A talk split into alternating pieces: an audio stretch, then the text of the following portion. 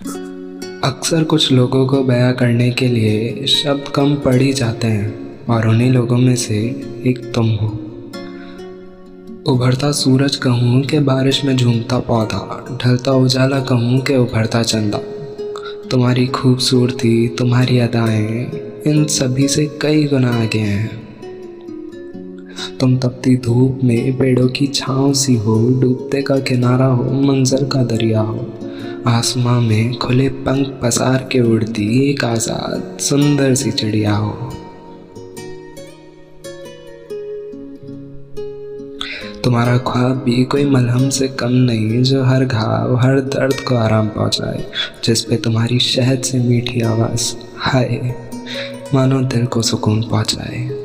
तुम्हारे होठों पे मुस्कान, आँखों में कचरा और धक धक करता दिल हमारा बड़े प्यार से एक ही बात कहे जाए। हाय हाय।